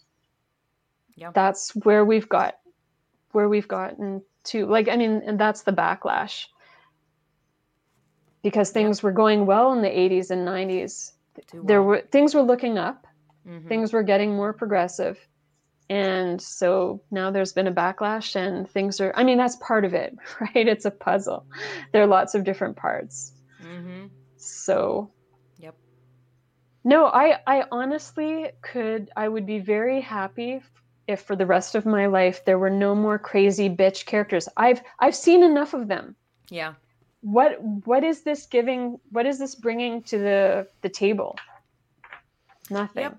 Something I've noticed, I don't think I I think we're we discussed a little bit. I don't know if I mentioned that, but whenever I look at when I open Hulu or HBO, um, I want people to pay attention to the movie or TV show that they're pushing on the viewer. And what I mean by pushing is the thing that is advertised to you front and center. And time and again, uh, I believe it's Hulu. It's always movies about be- women being murdered, women murdering, women having. One of them was like a uh, a plant gets in, or a a chip gets implanted into a woman's brain, and she becomes like half robot. Which transhumanism don't even want to get into that. And now she's obvious. It was not like an empowered thing. It was like enslaved basically. But time and again, it's always about female bad, not good stuff. Like I'm not good with words here, but just like nothing empowering, nothing redeeming, nothing sweet, nothing kind. It's it's so messed up, and I'm like, obviously, I have this lens on of it's not even a lens. It's like, well, look at it, look at what is being pushed to you. And this ad, you know, I've been seeing these ads for Hulu shows on Twitter, and it was literally this like Twitter image that was like pink with a little heart, and the two shows they were pushing for obviously women was *Handmaid's Tale* and *Pose*, and *Pose* is about the drag culture, and I'm like, none of these, neither of these are great for women, and I feel like it's grooming women to like be the liberal feminist sex workers work. Men can become women, and blah blah blah. I'm just like, wow, and it's just so, to me, it's so obvious what that is, like. God, people, I, you know, and th- this happened to me too. Like, I didn't, I didn't have the awareness of how um, advertising and media is, um, you know, they push a certain agenda or a certain, they try to, d- d- you know, persuade you subtly. I guess it's not so subtle when you really look at it and think of it like that. But I think it is subtle to most of us. Of you don't really think about the stuff that like ads. Okay, just Yeah. start paying attention to ads that you see. It's Well, product placement exists for a reason Mhm. because Yeah. people are are influenced by movies. But so can I ask play a, another little game with you Yes. and and your viewers? Okay. Ready. So how can you name a movie in which a woman plays the president of the United States? And if Is this and a if trick question? No, it's not a trick question. It's like it's God, kind of like, like- the thing before the question before. Can you name a movie in which no two men ever speak? Can you name a movie in which a woman plays the president of the United States? I feel I feel like it definitely exists. Is it a black woman? Okay, uh, I will give you a list of movies. I'll, I'll Okay. name some movie in which men have played the president of the United States, the fictional, Yeah. a fictional president of the United States, typically, right? Yeah. Jeff Bridges, Bruce Boxleitner, James Cromwell, George Clooney, Leslie Nielsen, Billy Bob Thornton, Michael Keaton, Peter Coyote, Terry Crews and Luke Wilson, Bruce Greenwood, James Caan, Kelsey Grammer, William Hurt, Stephen Colbert, Danny Glover, William Devane, Aaron Eckhart, Jamie Foxx, William Sadler, Samuel L. Jackson, Andy Garcia. You, okay, you get where I'm going Yeah. with this? Okay. Yeah. Can you name a movie in which a woman has played the president of the United States? I cannot name one. Yeah, does it exist? Not that I've seen, but okay, so this is the thing. I don't think I've seen that many more movies than your average Gen Xer, Mm-hmm. but I have analyzed way more movies than most people, Mm-hmm. right? Most Yeah. people do not watch movies with a pad and a pen taking Yeah. notes. Mm-hmm. But that doesn't mean that I've seen every movie out there. Right. so if if i would love to know if one of your if someone in your audience can name me a movie in which a woman has played the president of the united states i would love to know that I feel like that just would be the laughing joke of the writer's room. I feel like if that would exist on any level, it'd be like a cartoon because that's haha. You know what I mean? Not taken as seriously. You know what? You know what? There'd be so much I- backlash with men being like, "Oh, this is ridiculous." i think the the closest we got was with a screen portrayal of the president of the united states played by a woman was in a tv series called Mm, Commander in Chief, Hmm. where that starred Geena Davis. But that was a TV show. I'm talking about a feature film, so a mainstream movie. Hollywood has accustomed us to seeing women as other things waitresses, nurses, prostitutes, not leaders. Nothing- this is a about big, big problem. We we need to see more women in positions of power. Yeah. Yep. Um, and okay, so if I can just bring this up one more time, Yes, please. this film guide. Okay, for it. so this film guide, as the title clearly indicates, Mm-hmm. includes 501 film reviews. Not okay, and this was published in 2002, I think. Hmm. 2004. Okay, not included. Thelma and Louise, The Stepford Wives, neither version, this, the 75 or the 2004. 9 to 5, Pride and What? Prejudice, Sense and Sensibility, Emma, Mansfield Park, The First Wives Club, A League of Their Own, Are Legally you Blonde, joking? These are Norma Rae. classics out of 501. Even for males, there's so many men that love. I forgot about that one. A League of Their Own. I'm like, how can A you League not Own, include yeah. that? Okay, um, I'm and Nine not- to Five weren't they? I, don't- I I thought these were really big movies. they were really big movies. The thing the is fuck? that what interests women is not what interests men. Yes. And what interests men is what gets all the money and all the attention. Yeah. It's a man's world, rich man's world. It's a man's world. Yeah. It's Wowie. definitely a rich man's world. Look at how long Harvey Weinstein got away with his crimes. decades. Hmm. Yep. Horrible. Awful. Beyond belief, obviously. Wow. Um, So um, there was one other thing that I wanted to yes, please. to bring up. Okay, so how common do you think it is?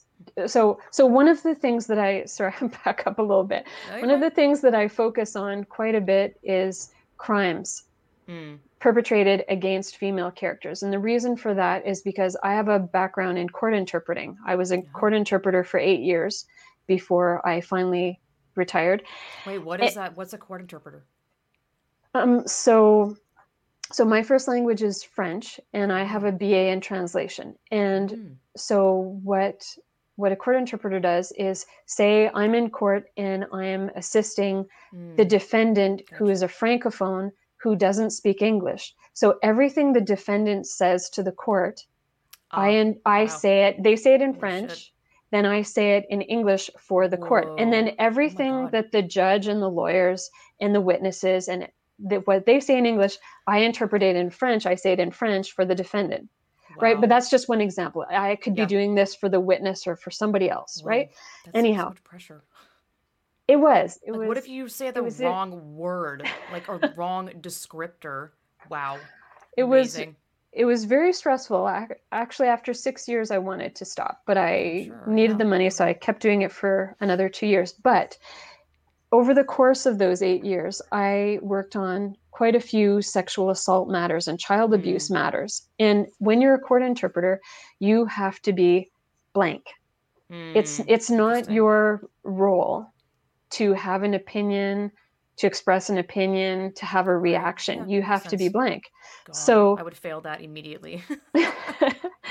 so it it became um, really really frustrating not Mhm. ever being able to show any emotion or have a re- to to these heartbreaking cases where God.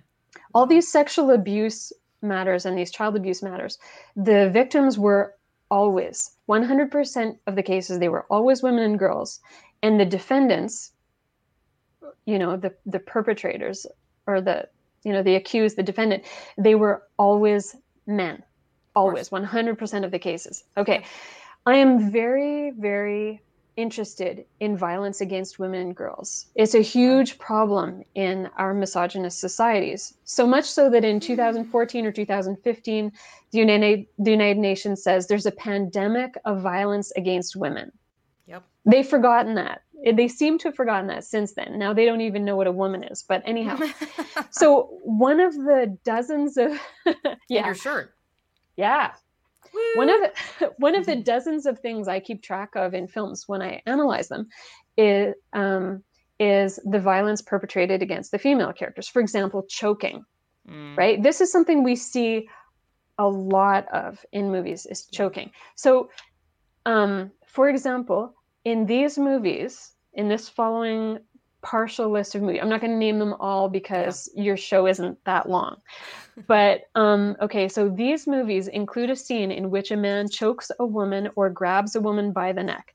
300, Aquaman, A- Avengers Infinity War, Batman Forever, Blade Runner 2049, The Fate of the Furious, The Hobbit, The Battle of the Five Armies, The Hunger Games, Iron Man 3, Live Free or Die Hard, Mad Max Fury Road, The Mummy 2017, Scooby Doo 2002, Spectre, Total Recall 2012. Oh, those that- are like all in the 2000s. It sounds like almost all, like past, you know, not 80s or relatively recent. Um, Seemed it like could have been. It could, yeah, yeah, it could have been. they seem way more recent than. Um, here's a sample list of horror films that include a scene in which a male chokes a girl or a woman Or- them. or grabs her by the neck.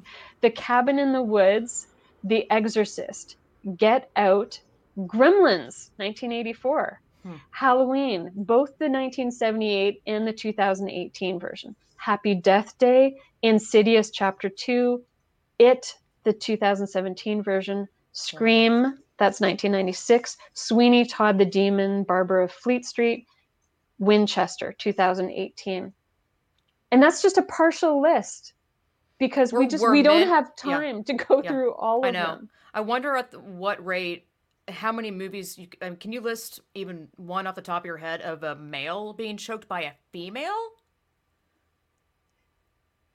that's a good question for your audience too if somebody in your audience can give me an example of that i would be really curious to know Seriously. but the thing is that the um so the focus for me is just women and girls how they're treated and Yeah. how they're portrayed so if so i don't pay much attention to how men and boys are treated that's just not the focus of my nonfiction writing Mhm. but um but men certainly perpetrate violence against other males for Mhm. sure Mhm. and that reflects reality in Mhm. reality the most of the violence perpetrated in the world is perpetrated by males Yep, that's the facts. That's just the facts. That's those are the facts and Mhm. those yeah wow. That's so fascinating. I love hearing. I mean, that's so interesting. I don't know. I love it. When did you start doing the movie stuff again? I, I think I already asked that. but I don't know. um You said yeah so two so 2015 i started my first book but the film guide started in 2018 So when and you first started taking I- notes and analyzing movies, no that was in you- 2015 that i started Yeah. and I, I think honestly i think that was um a way for me of you know because i was so powerless in the courtroom Mm, right i mm, i couldn't do anything about all of the violence that I was How frustrating. I like I wasn't exposed to violence, but I I was In a sense, you really were though, having to. but hear about it like Yeah. for hours As your right job. and and not being able to do anything about it The- so the powerlessness so the book was i believe a way of of doing something about about all of that violence that i couldn't do anything about in the courtroom you know like when you hear a little girl take the stand and she's oh talking God. about how her father or some you know a ma- man in her life sexually abused her. And you you can't do anything about it. And i and sometimes justice isn't served and you just feel so frustrated and angry. You have all these feelings. I think i decided to channel them into writing as a way to gain some power i guess. Yeah. to uh yeah. Um i think that with the film guide by because the film guide really is a roadmap to cinema. And it's it expose it's it's very detailed reporting on the contents of feature films. And maybe through exposing the contents of over a hundred years of traditional cinema in Mm. all genres because i've you know i don't just talk about horror movie or just about action adventure right? I tackle drama comedies Do you do animated films or just? Um, no Okay. well well there's children's movies is a chapter in my film guide Yeah, but, but those aren't just those aren't just animated so some are Yeah. animated right Mhm. like i talk about shrek Mm. and trolls but they aren't just animated um so Yeah. where was i going with that um Okay. right so so by tackling so many years over 100 Mhm. years and and many genres it's over 12 genres then i think it exposes without the shred of a doubt what the problems are in the film industry Yep. what exactly needs to change Hundred percent. you know we need to see less violence against women we need to see less sexualization of women and girls we need to see more congeniality more affection more solidarity between women and girls. We need to see a lot less antagonism and hostility. We need to see more women in positions of power. We need to see them playing leaders not just nurses waitresses and prostitutes Yep. journalists. We see a lot of journalists you know? Well, Yeah. why why aren't we seeing them being world leaders? Because you, you know i think it's um geena davis who said something like so i'm paraphrasing um if she can see it she can be it she says something Exactly. like that like if little girls were seeing movie after movie where the heads of states were women that would encourage them to think when i grow up i could be a head of state Exactly.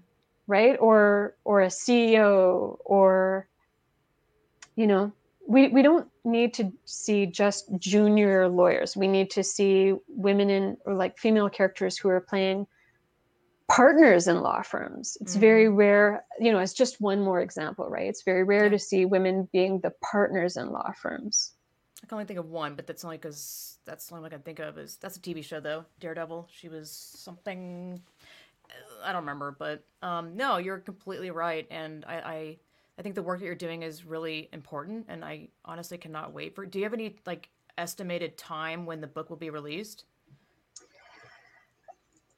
Unfortunately, I don't. I, I would love to share this information with women right now. Yeah. Um, Yes, honestly, it would uh, nothing would make me happier, especially with Stella's illustrations because I, know. love them. Um, but I'm waiting, doing the going the traditional route with this. So hmm guess- um, A question I wanted to ask, or do you want to go ahead? Oh, well, I just wanted to say that with the reporting on the treatment and portrayals of women, there's a similar thing. Um, you know, Black people are saying a similar thing. But, you know, a lot of Black people have said, you know what, we're tired of being portrayed as Yeah. slaves, Yep. right?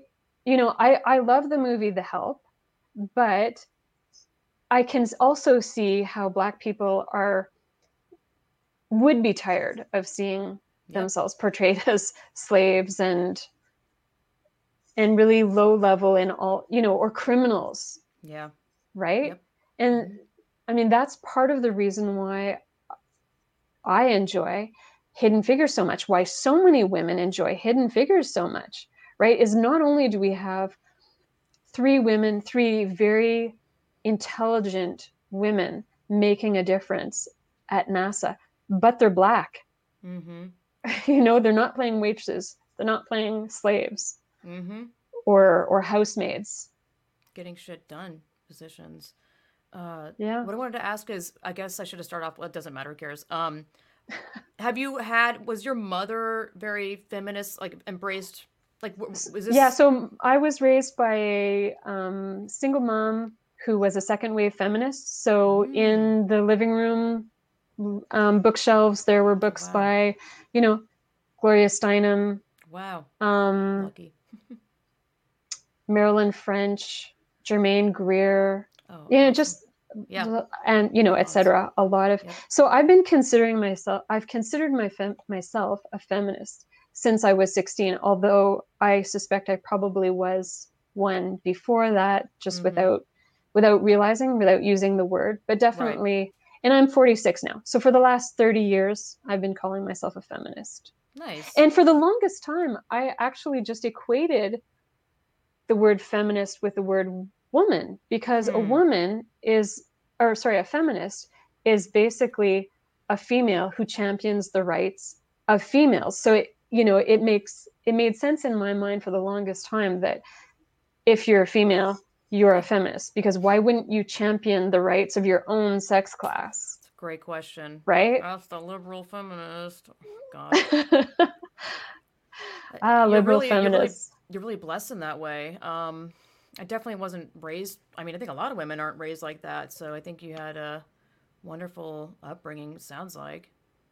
I don't know if you had interest in it. Well, I wouldn't say it was a wonderful upbringing. Well, but um, just I guess it's better late than never for me or other women that find it eventually, hopefully. But um, but for for getting to know the women's movement, mhm. um, and you know, in the first and the second modern waves of feminism, in that respect, it was really helpful. It wa it was great to have a mother who was, um, who was um, strong yeah, and independent. yeah, That's She- yeah. deal. I mean, it's what It's something. modeled off of. Um, I mean, obviously, I'm not saying that your life would or anyone's life is perfect by any means, but um, I just didn't have that model, and again, like I don't think a lot of women do necessarily um, because it's so stigmatized. Like, yeah, I didn't. I was so hesitant calling myself anything feminist because I said this so many times, but feminism to me was like annoying, loud uh opinionated like this is so mis- i know it's misogynistic but i had this very male idea behind anything feminist related. I mean that word is still demonized yeah. so made fun of to this day. I, I I, find think most of it i know i think most of it is talking about liberal feminism which is i'm like uh i get it but it also is like I people aren't even fucking aware of radical feminism liberal feminism not the same thing i mean No. i didn't know that for god's sake like I don't. I think people that That's I something I, most discovered recently. Honestly, I I only discovered Mm, liberal feminists interesting. and their whole um, sex Scheme. work is is empowering in the last few years. You know, but yeah, but the idea that the sexual exploitation of women could be empowering is just so just bonkers. Like, I'm just like, oh, wow. you do the misogyny for them. That I think that's all. Program- it's all. It's all media so and bizarre. um, Hollywood pawns. I just, oh, I think that that's mostly like programming and males putting that in whatever advertising. I think just so many, you know, Billie Eilish bullshit. It's just people. These people have sold their souls and they're being used. They're just absolute puppets. Um, yeah. I mean, I could go off about that, but yeah. Well, we need I don't think more. We need more positive role models, and that's why I think it's really good for women and girls to see movies like mm-hmm. Suffragette or Made in Dagenham. You know, Especially now, yeah. to see women fighting back Like mm-hmm. suffragette, you see women fighting back against mm-hmm. misogyny. That's very uplifting, Yes. right? In Made in Dagenham, you see women fighting for equal pay, something that we still don't have. I, I mean, I, I don't know what the numbers are in the U.S., but in Canada, we're still Canadian women still don't make a dollar you know for the for, you know for the men like we're it's still we don't have equal pay yet it's not a dollar for a dollar i think it's 87 cents or Mm. something like that like it's not even 90 cents for every time a man makes a dog like in quebec or sorry in canada actually Mhm. sorry i'm from quebec originally um, in quebec men prevented women from getting the vote until 1940 you know Yeah. Yeah, I mean, I just learned not that long ago the Boston Marathon didn't allow women until like 1984 or something. I was like, Yeah. what? And when they Yeah. did, I think that's was that the same year where that woman got uh assaulted by the organizer for the damn marathon? They Oh. got photos of it. He like jumped out of a car. Yeah.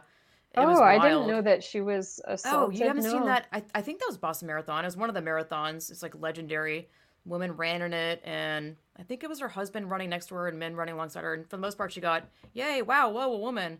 But I think it was the literal organizer for that marathon that oh, jumped Oh, out of yeah. the vehicle and like tried to pull her shirt, and the men like ran into him to get him the fuck off her. I was like, I've seen a black and white picture, but I Yeah. didn't realize it was one of the organizers. That's I think that's what I really, read. Yeah, really yeah. telling, really telling. I, I know. Like- I was like, "Fool! Did you did you set up the cameras to photograph you? Like, did you think that would work in your favor somehow?" So Well, that happened, okay. she, yeah, so, but we we always frame it in a way that is that glosses over who who the perpetrators are, who is Mm. doing who is doing this. Like we say, women weren't allowed to run in the Boston Marathon until 1984. Okay, Mm, I- I but could be but off on what- the year. Don't quote me. I'm sure okay I'm off. but what really happened no i think that's right Mm. what's what really happened is men prevented women from running in the boston thank you. marathon I'm. s- Yeah. until 1984 just like men prevented women in quebec from voting until 1940 men, like men rape women, prev- women don't get raped. Men rape women. That- that's right. That's exactly that it. I'm so bad. I, I I really try Yeah. to consciously work on framing that accurately. Thank you so much for correcting. Really, it's it's accurate saying a man raped a woman, not woman gets raped. That's Yeah. ridiculous. well Uh, well and if you say woman get raped gets raped i mean you you are you're you're protecting yeah. the perpetrator You don't even state that it's a man. why why are sake. why are why are we doing that why aren't know we why. just Men protect men. you know like if if you think of like i have two sons and when they were little you know if if one of them bashed the other one over the head i wouldn't say to my husband you know and so for the purpose of this interview i'll just call them james and johnny but those aren't their Mhm. real names Yeah. you know i wouldn't say to my husband james got hit over the head i would say johnny smacked james Yes. over the head right Mm-hmm. I mean, so so why are we all like the woman gets raped? No, like man, you know, so it would be like Toronto man rapes woman, Mm-hmm. you know, 38 year old woman or whatever, right? Well, like we, we shouldn't be protecting them. And maybe if there was less of this protecting perpetrators, maybe there would be fewer perpetrators. Hmm. Yeah. Shame and guilt, or I don't even know. Yeah. 100%. So, and like a, a sort sort of a related but different thing is the way we name serial killers. I mean, Mm. serial killers are predominantly men. Like Yeah. like the vast majority.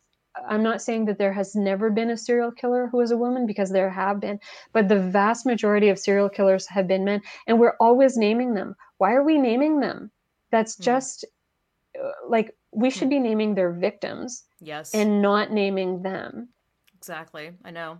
Let's make movies about. and and and making movies about them. Yeah. like that is totally insane what what Totally message does that send to to young men you know if you're a total loser and you don't know what to do with your life and Yeah. you're going nowhere exactly. become a serial killer because someday somebody will make a movie about you. Like that is one way for you to achieve fame. You can't achieve anything else in your life, but you could achieve fame this way. Well, exactly. That's the whole I mean, thing. I'm, I remember that.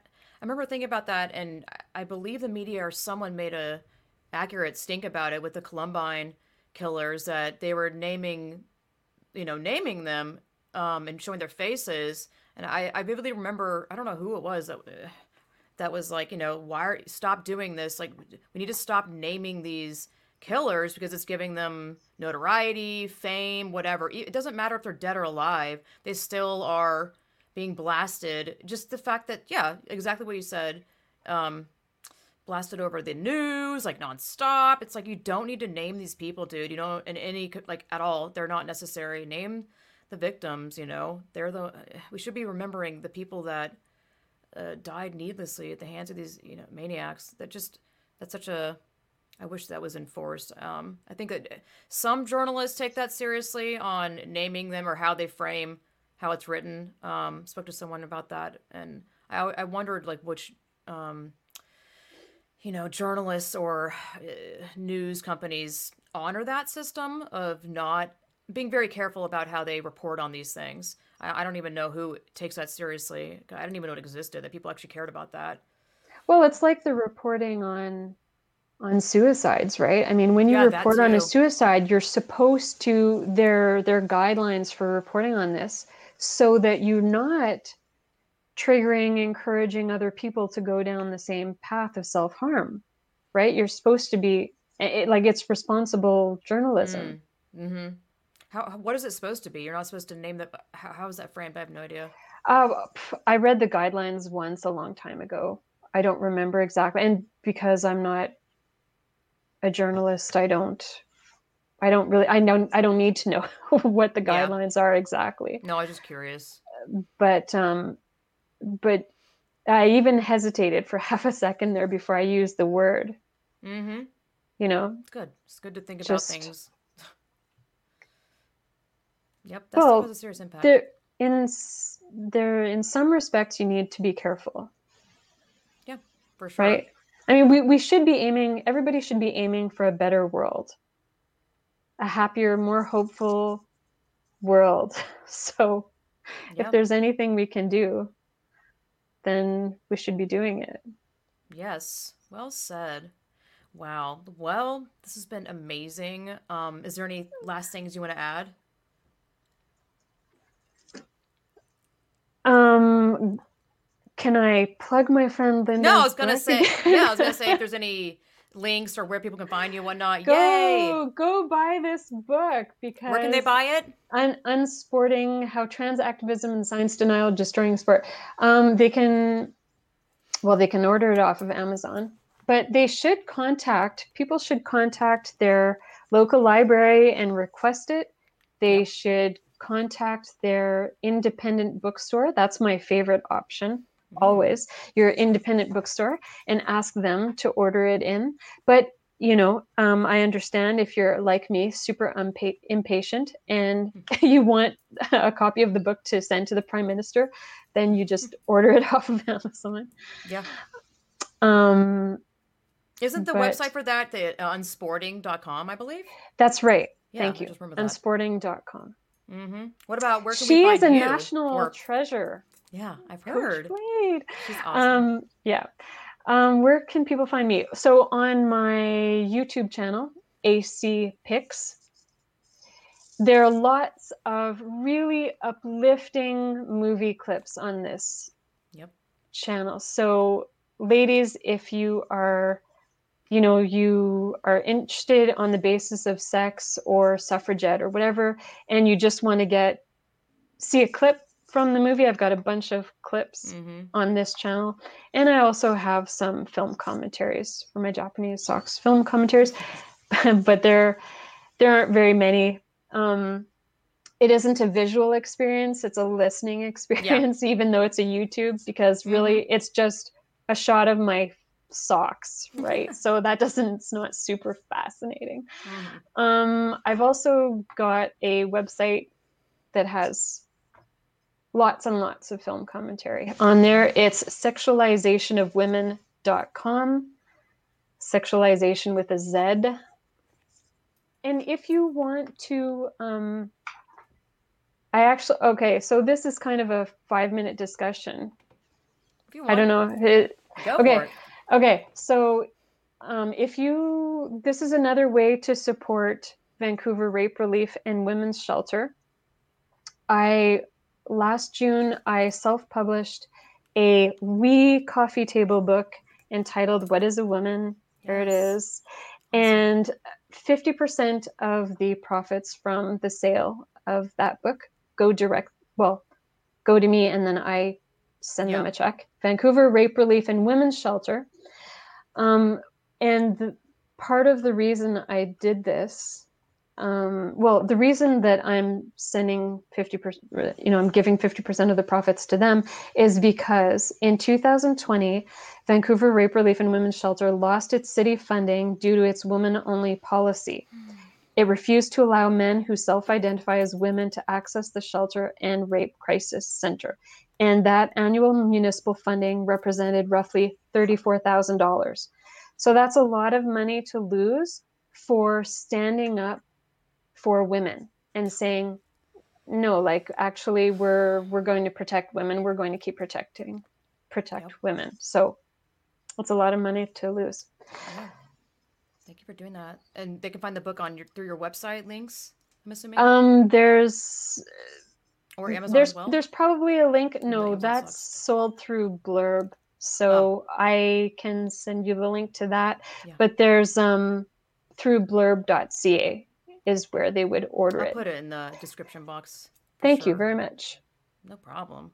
Yeah, I just I um yeah, last uh last June when I discovered that the world had gone completely mental bonkers. Yep. I decided to um, make this little coffee table book as a reminder because so many people seem to have forgotten what a woman is. Not sorry, it has nothing to do with film.